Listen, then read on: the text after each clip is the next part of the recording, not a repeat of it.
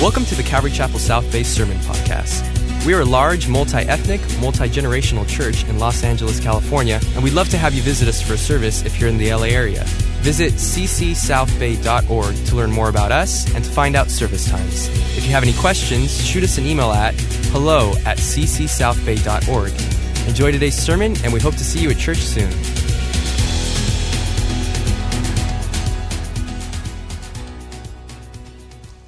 Turn your Bibles to Luke chapter 23. So I shared with you a couple of weeks ago, we're actually in that portion of Scripture which is Passion Week. It's the final hours of Jesus' life. And as we journey through this particular portion of Scripture, we're doing what we couldn't do on any given Easter, and that's to take time to dwell in the details of his death and his burial and his resurrection. We sang about that wonderful cross. To us, it's wonderful, but to Jesus, it was anything but. To us, it's salvation. To Jesus, it was separation from his Father. To us, it brings eternal life. To Jesus, it was excruciating. And so we draw attention a two part study on the tree that Jesus was going to give his life a ransom for you, for me. What looked like the enemy's victory was actually the defeat of sin and death. What looked like the enemy had won was actually the enemy in defeat. Hallelujah. This, this is our victory story. But let's not miss what it cost Jesus to purchase our lives back from that sin and the penalty of it, which is death. Would you join me and we'll pray? Father, we as your children stop and acknowledge the glory of our salvation that came through the cross of humiliation. Lord, we thank you that you went to that cross counting it not robbery, but that it was victorious, that that cross would be the method whereby sin would be defeated and death would be taken care of. And so, Lord, we give you this time and ask that your word would be alive to us, that it would speak to us, and that we would learn, Lord, what it cost to purchase us back to you, God. We thank you, we praise you, and we ask all this in the mighty name of Jesus. Amen. Jesus has been to trial six times. Not once was he actually found guilty, but he was pronounced guilty even though he was not guilty. Very important piece of information for the Passion Week message. Jesus was not guilty of sin. He had not done anything to warrant death. In fact, he was pronounced innocent and given a death sentence not for himself, but for you. That's why Jesus was pronounced guilty. Interesting that in this context, because this is a very Jewish context in that sense, the Sanhedrin that had just tried Jesus, along with Annas and Caiaphas, knew full well what Deuteronomy 21 declared and it forms the backdrop of what is about to happen.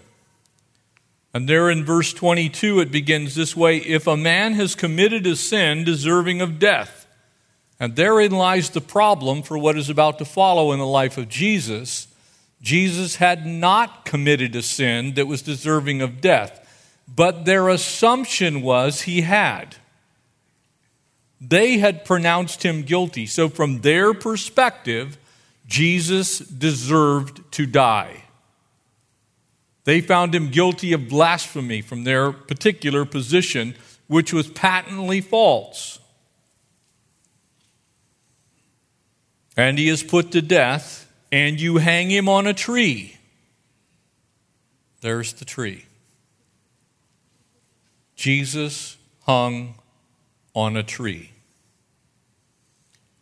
His body shall not remain overnight on the tree, but you shall surely bury him that day, so that you do not defile the land which the Lord your God is giving you as an inheritance, for he who is hanged is accursed of God.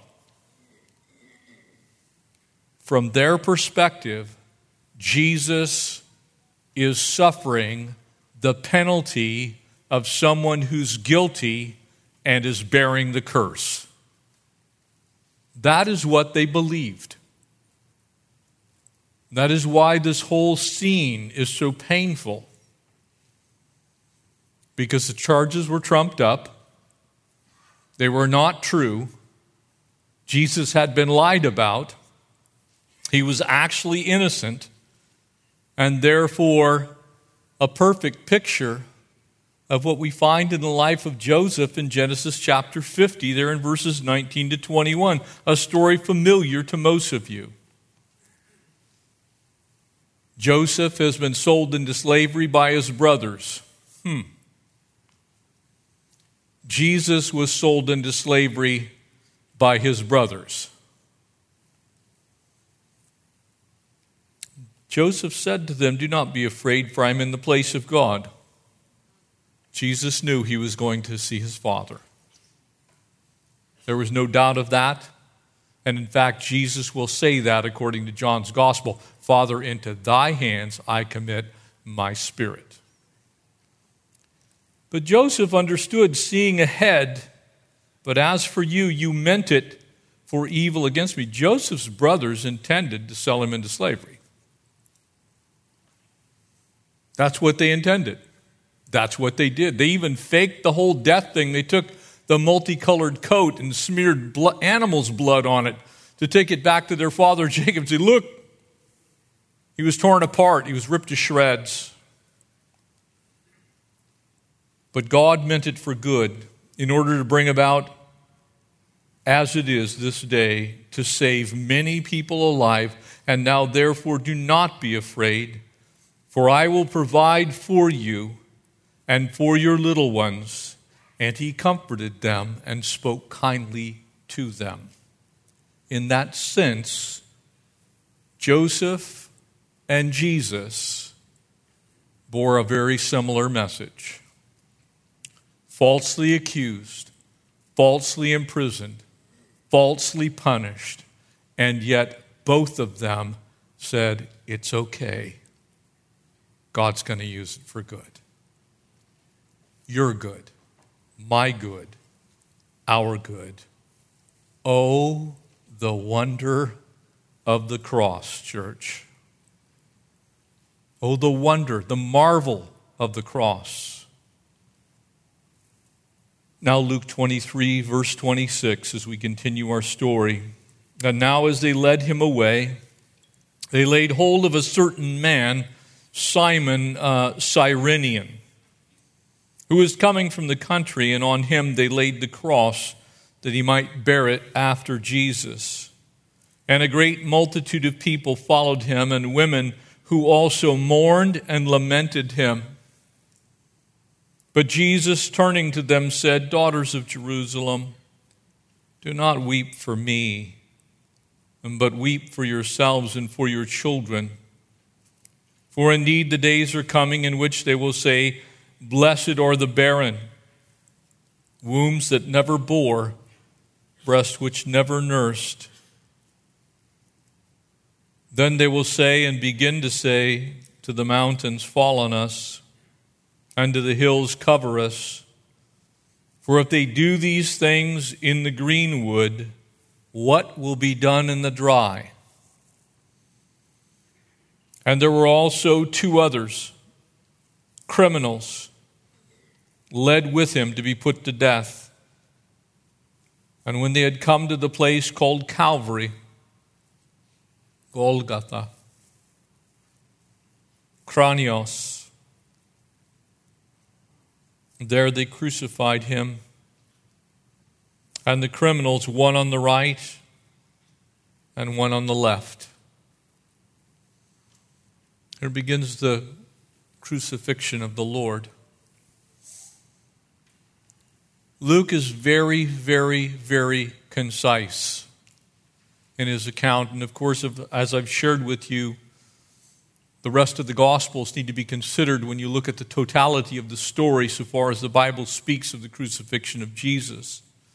Because not every detail is contained here in Luke, but there are significant details here that we draw attention to.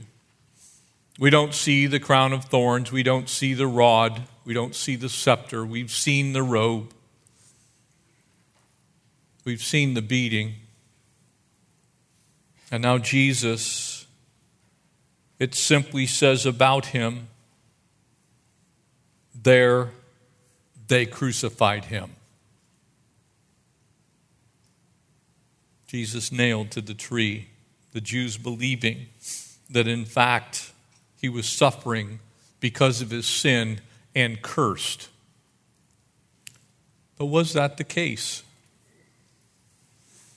The first thing that we see is we get a glimpse of this foreign conscript, Simon the Cyrenian.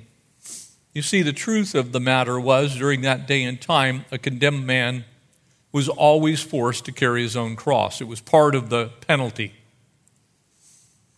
And that cross normally would just be the crossbar. In fact, the Romans were so good and so brutal that they reused the crosses and the crossbars. And so there were two pieces the upright piece that was in the ground, and the piece that the person was normally nailed to, at least at their hands. And so here Jesus is carrying the cross, likely not the whole thing, as we often see portrayed in movies, but likely just the cross member. And so here is Jesus, and he begins to suffer the consequences of what has happened to him. And this is where it's so important that we remember that Jesus was fully God and yet still fully man. Jesus bore an unbelievable amount of damage to his body from the beating in the courtyard of Pilate. Enough that very often, according to Pliny the Younger, Josephus, many first century church historians, that often the criminals never made it to the cross. They died from the beating. It was so severe that they didn't need to be crucified. Jesus, being fully God and yet fully man, was bearing a cross when he was nearly already dead. As he's stumbling through the streets, even these callous Roman guards couldn't stand it any longer. And they look over at this man, Simon, and they say, Hey, you, come over here. Carry his cross. And I would imagine somewhat unwillingly at first. Simon's like, Why me? He's the criminal. I don't want to be confused. Whatever he's done, I don't want to be identified with it. What will people say? They think that I'm a criminal. You can imagine what was going through his mind at that time. But I think somewhere along that way, somewhere along the journey, somewhere along the Via Dolorosa, Simon's heart began to change. One has to wonder, and we certainly can see, according to the book of Acts, that it might possibly be this man in Acts 13, the ones who laid hands on Saul and Barnabas could be very likely that the same Simon not only gives his life to Jesus, but is used of the Lord in a mighty way. But in any case, the Romans pressed him into service. The one that should have carried it was another Simon. Might have been really good for Simon Peter to carry Jesus' cross. But it's just another picture of God's grace. First, God loves you. God loves me. And everything He does, everything He does, is motivated out of that love, including what He does not do, what He does not allow. You see, Peter could have been pressed into service. He was somewhere nearby, he'd been hanging around. But Jesus even gave him a measure of grace in that moment, allowing him to move on. The next thing that we see is this crying crowd that Luke tells us about. There's a great company of people there in verse 27 of women which wailed and lamented. They mourned over Jesus. I want to draw your attention to something. Not once, not ever, in the entire New Testament do we find a woman coming against Jesus. It doesn't ever happen, it's not recorded. Now, it's not to say that all women were for Jesus and all men against, but it is to say that the portraits that we have of women in the New Testament were oftentimes more spiritual than the men, more caring, more concerned. We have Elizabeth and Mary and Martha and Mary Magdalene, the widow at Nain, the woman who was bent over and couldn't stand. We have all these women and somehow, throughout church history, we've come away with maybe an understanding that I believe is not only wrong but not taught in Scripture that somehow Christianity is patently misogynist. That is not true. The Bible teaches plainly the full equality of women that women are just as valuable and just as gifted as men. And while there are differences between the two genders, which are pretty clear, nowhere does the Bible denigrate women, demean women. It is also not xenophobic. There's not a single Anglo European white person in the New Testament. Can I just tell you that? There are African Americans, if you want to look at it that way. There are Africans. Matter of fact, Simon the Cyrenian was from Niger, North Africa. But there's no blonde haired, blue eyed people in the biblical narrative. So we need to be really careful.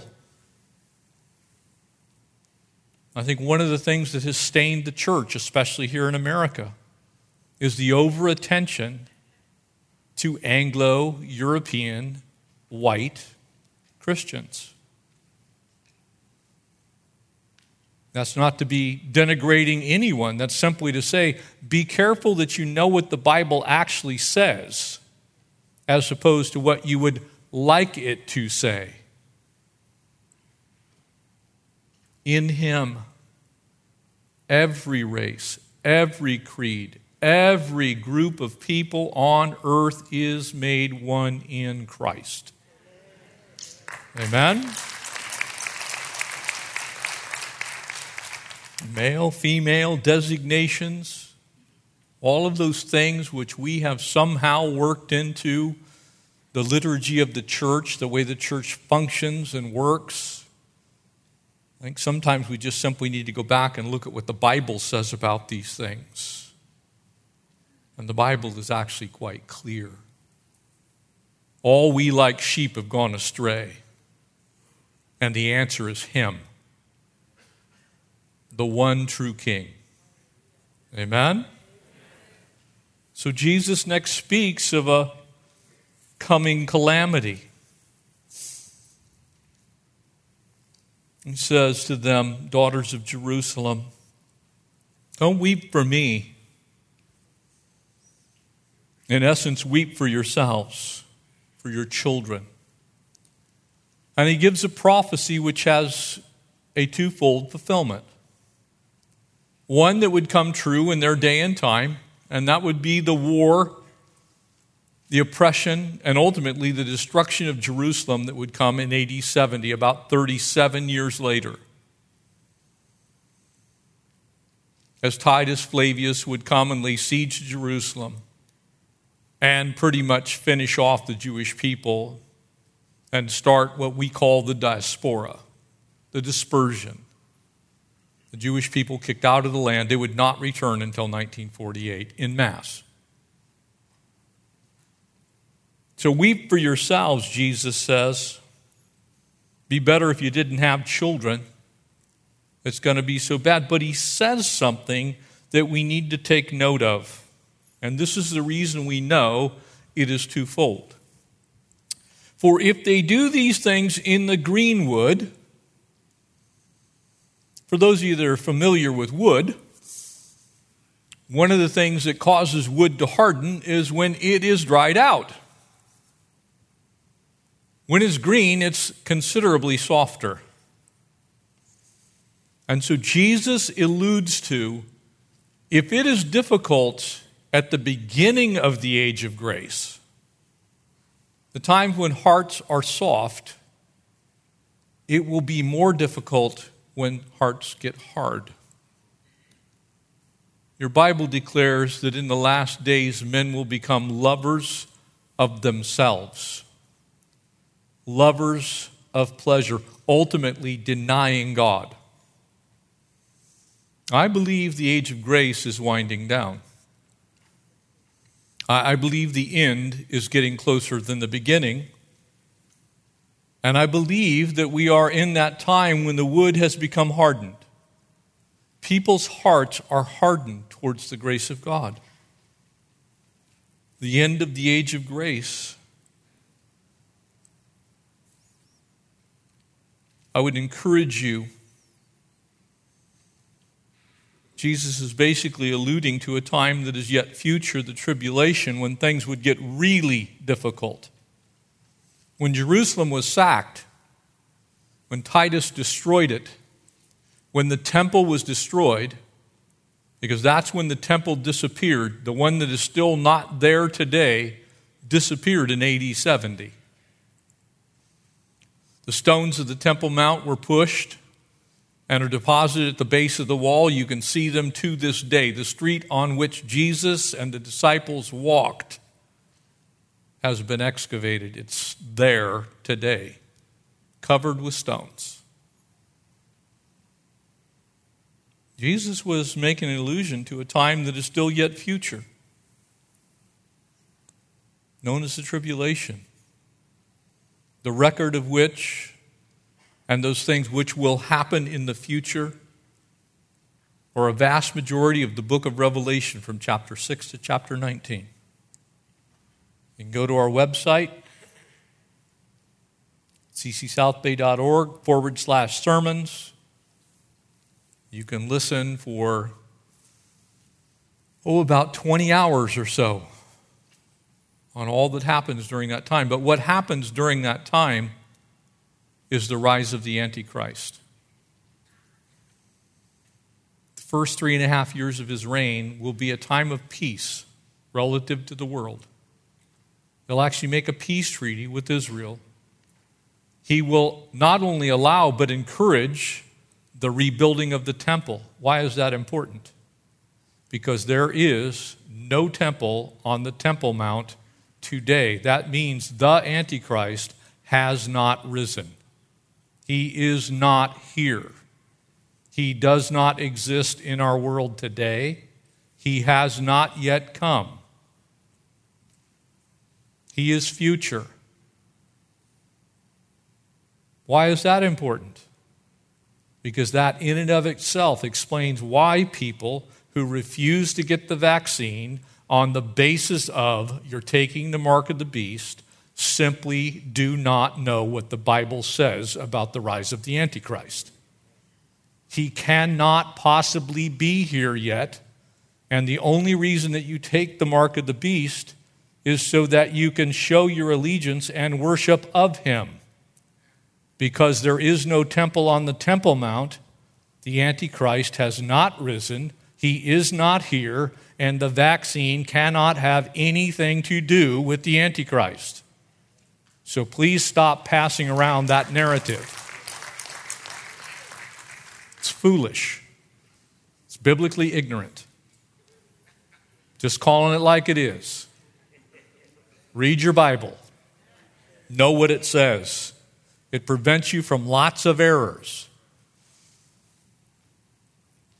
He will come, though, when the wood gets nice and hard. That's still future, church. That's why you want to know Jesus. Because you won't be here when that stuff happens. The story then turns to two friendless convicts. And there were also two others, criminals led with him to be put to death. I want to encourage you when you get home to just simply read Isaiah chapter 53 in its entirety. But every one of these details is predicted by the prophet Isaiah in 686 BC.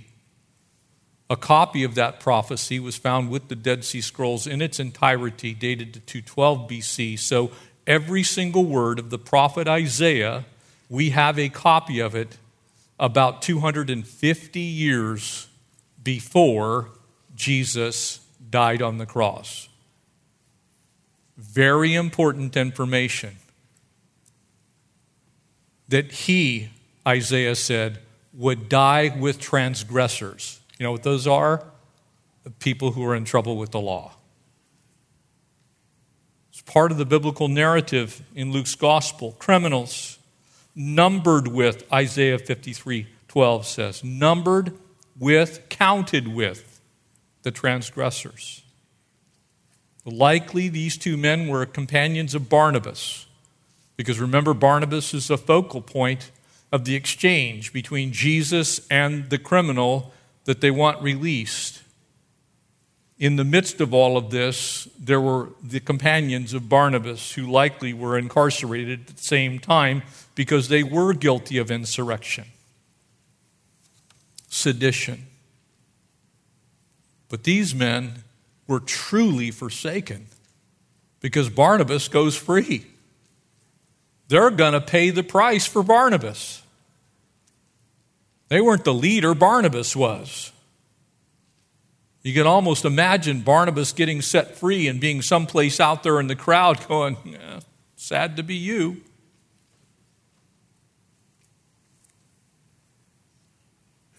But Jesus' heart went out to these two guys.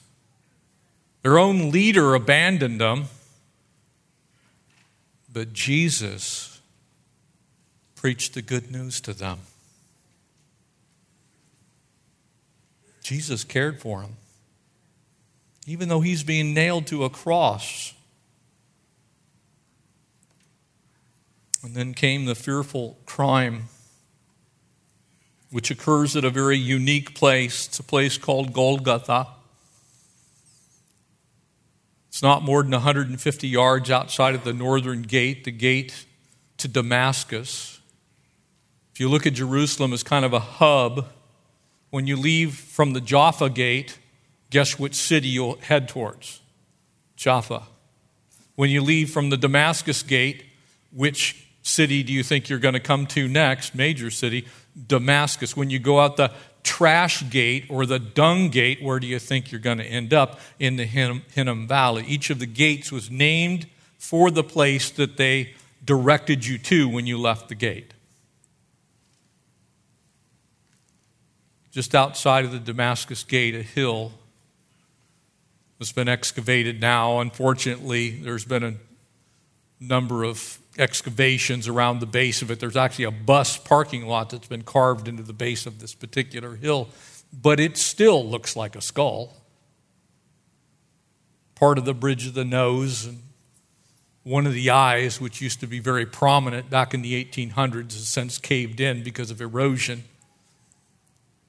There's actually a settlement on the top of it, but it is the only hill that's outside of the northern gate of Jerusalem. And located next to that hill is a garden tomb. Jesus is taken to Calvary. Sometimes people ask, well, what's this Calvary? Well, Calvary is actually Latin for Golgotha. Calvarii is actually the word. It's that place that Jesus gave his life. It's the most important event in human history, if you want to look at it that way. If Jesus doesn't die, Jesus can't be raised. If Jesus isn't raised, we will not be raised and we do not have eternal life. The death, the burial, the resurrection of Jesus form the backbone of our salvation. Those things all are what we hang our salvation on. An innocent man died for the guilty on Calvary. There in that place, Jesus cries out, Father, forgive them. Not forgive me for failing you. Forgive them, for they know not what they do. The reason that Jesus was crucified in that place is as you leave the Damascus gate, it's the beginning of the road to Damascus, a very well traveled road that headed north. And everyone leaving from the north of the city would have been forced to walk by where Jesus would hang. It was very public, unbelievably humiliating the people there were Greeks, Romans, Jews, likely mostly Jewish people. You have the center of religion, the center of culture, and the center of power or government expressed in those people that were watching. In other words, the whole world was watching to see what would happen with Jesus. And there he was nailed to a cross. The horror of all of this. They crucified him. Totally innocent. I was the guilty one. My preferred way of looking at the cross is to just simply personalize it. I should have been put to death that day. We get all caught up and, oh, the Jewish people did it, or the Roman people did it, or it was the Greeks because they didn't intervene. They were so wise. It wasn't the Stoics, it was me. It was Jeff Gill. I crucified Jesus. I'd be happy to take the blame for crucifying Jesus. It was me because I sinned and fell short of the glory of God. That's the truth. If there hadn't been anyone else on earth, Jesus would have had to gone to the cross for me. And I encourage you to look at it exactly the same way. Jesus died because of you. When you read Isaiah 53, you're going to find something interesting. All we like sheep have gone astray. He laid upon him the iniquity of us all, but it would only be many that would come. Not everyone receives the gift of grace, not everyone wants it. That's a decision you have to make. But he died for you. He died for the all we, like sheep who have gone astray. Your iniquity was laid on him. The question is have you received his grace? Have you believed in him because he loved you to the uttermost? We were singing this morning, I just, man, my heart was just rent. It's like, Lord, you did that for me? You allowed yourself to go through that for me? Back in 1986, the Journal of American Medical Association actually did a report on what was known at the time about Roman crucifixion. You can read it for yourself, it's available online. But after the scourging, one would wonder if Jesus would have actually survived that. He did, because the Bible says he did. The lacerations he received, sometimes bones were exposed, rib cages laid open. I think it helps us to understand what Christ went through for us when you think about exactly what happened. And while I do not wish to belabor it this morning, I think it is important for us to realize this was not some sanitary, you know, what we would call today, you know, some form of capital punishment. You know, we read sometimes in the news that somebody's objecting to a lethal injection because they got, you know, maybe the mix of phenobarbital and some of the other chemical agents that are used to essentially put someone to sleep and then stop their heart. Oh, I wish that that's all that happened to Jesus. He wasn't put to sleep. They didn't just simply stop his heart, they beat him mercilessly to death. They tried to kill him with as much pain and anguish as possible.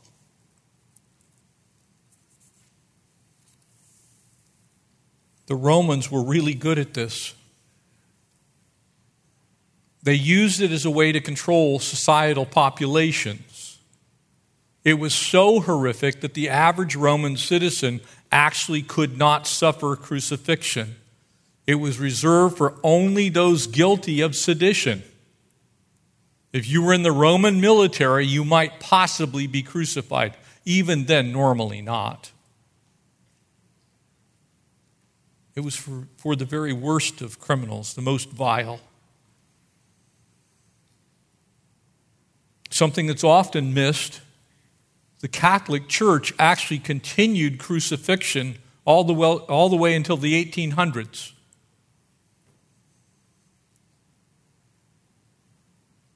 Man is very, very good at vile things. We're good at sinning but we're terrible at saving. Jesus is the Savior. He came to seek and to save that which is lost. And He did it to the uttermost on the cross. That crossbar almost assuredly weighed 75 to 120, 50 pounds. Those Roman nails that were used, you know, sometimes we look at it and it's so sanitized in movies that, you know, we see this. There's almost a procedure that you might see happening today. It was so heinous that it was abandoned by the Carthaginians and the Medes who actually perfected it because it was just too gruesome.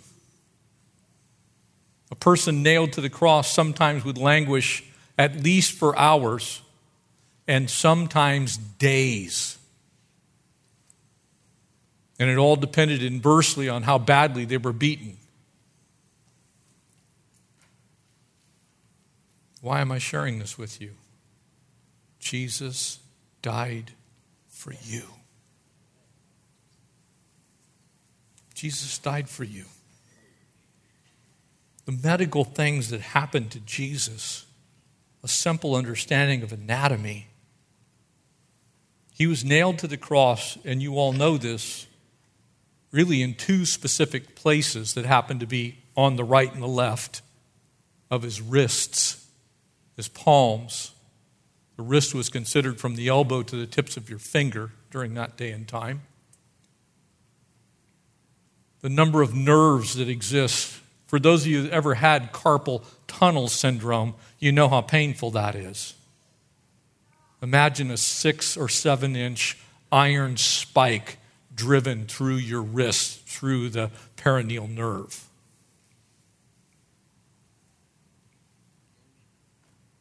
And then when driven through your feet as they're nailed together. And then imagine that you're trying to actually get a breath. And so, to make it more painful, they bend your knees and nail your feet to the cross so that your knees are bent. And the only way you can breathe is to try and straighten up so you can catch a breath.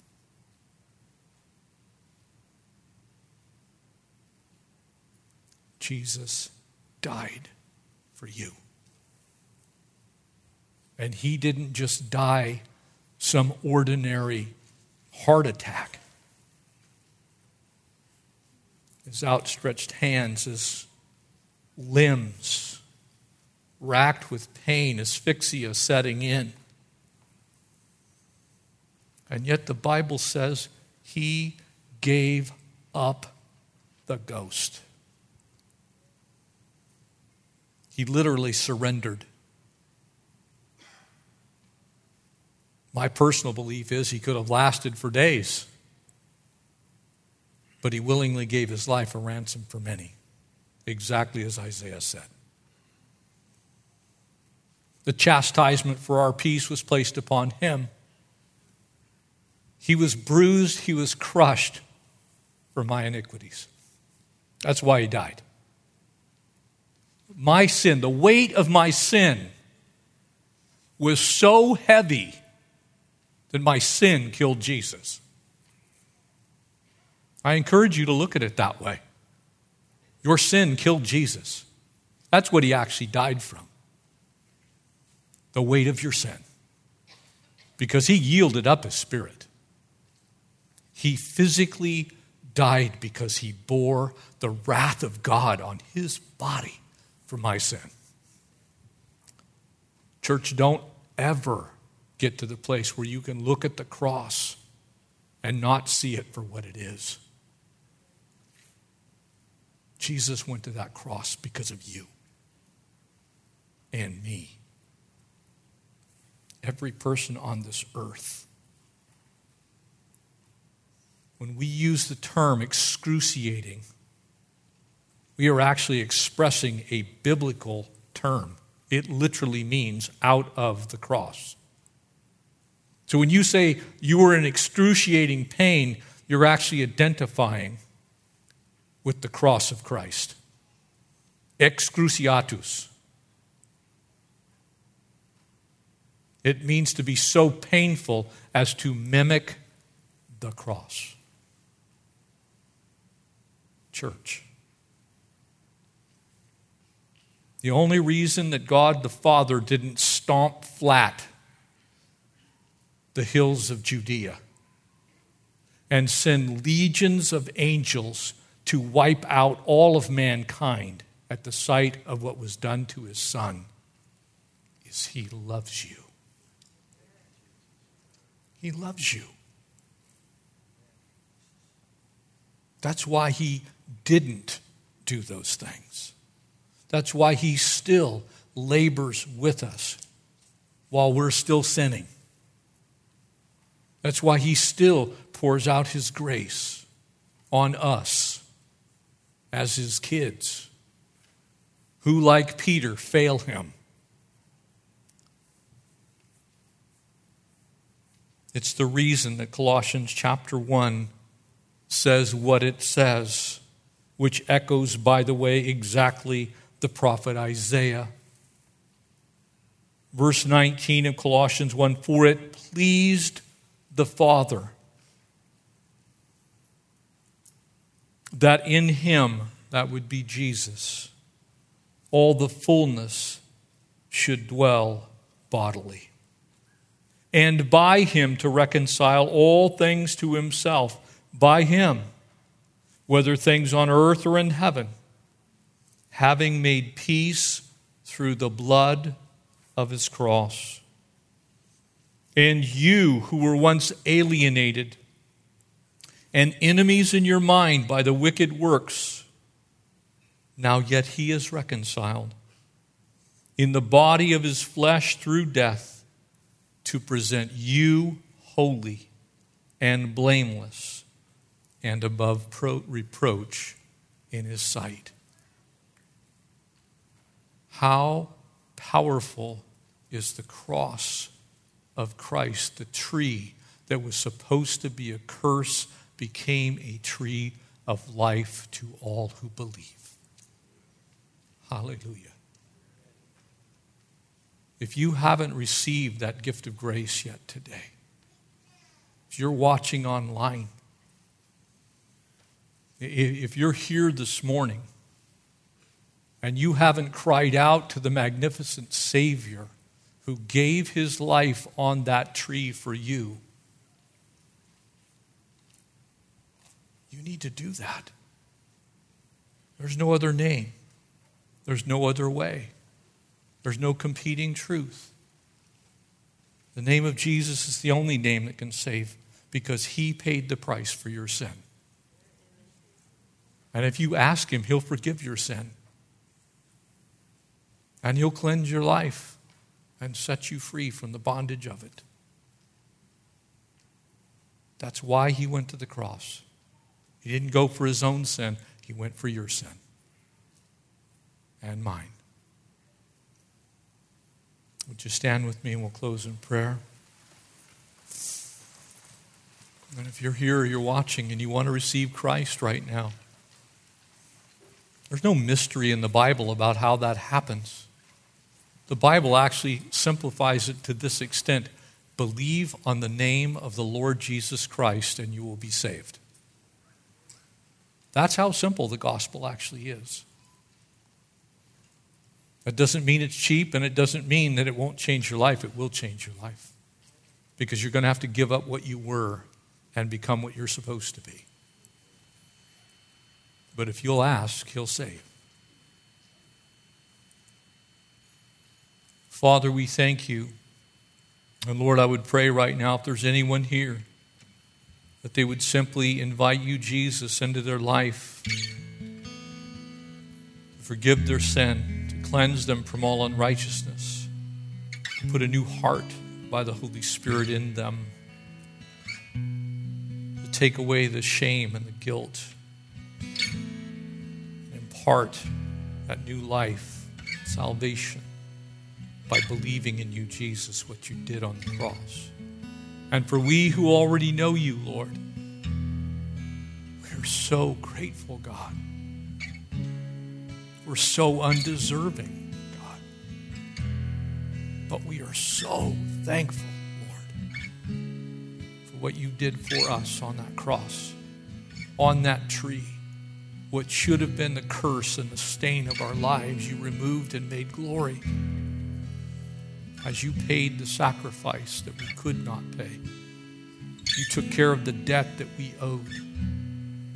Lord Jesus, we honor you and we praise you and we love you and we exalt you, King Jesus. It's in your name we pray these things. Amen. Thanks for listening, and we hope you were encouraged by today's message. If you have any questions or just want to check us out, make sure to visit us at ccsouthbay.org. God bless you guys, and we'll see you next week.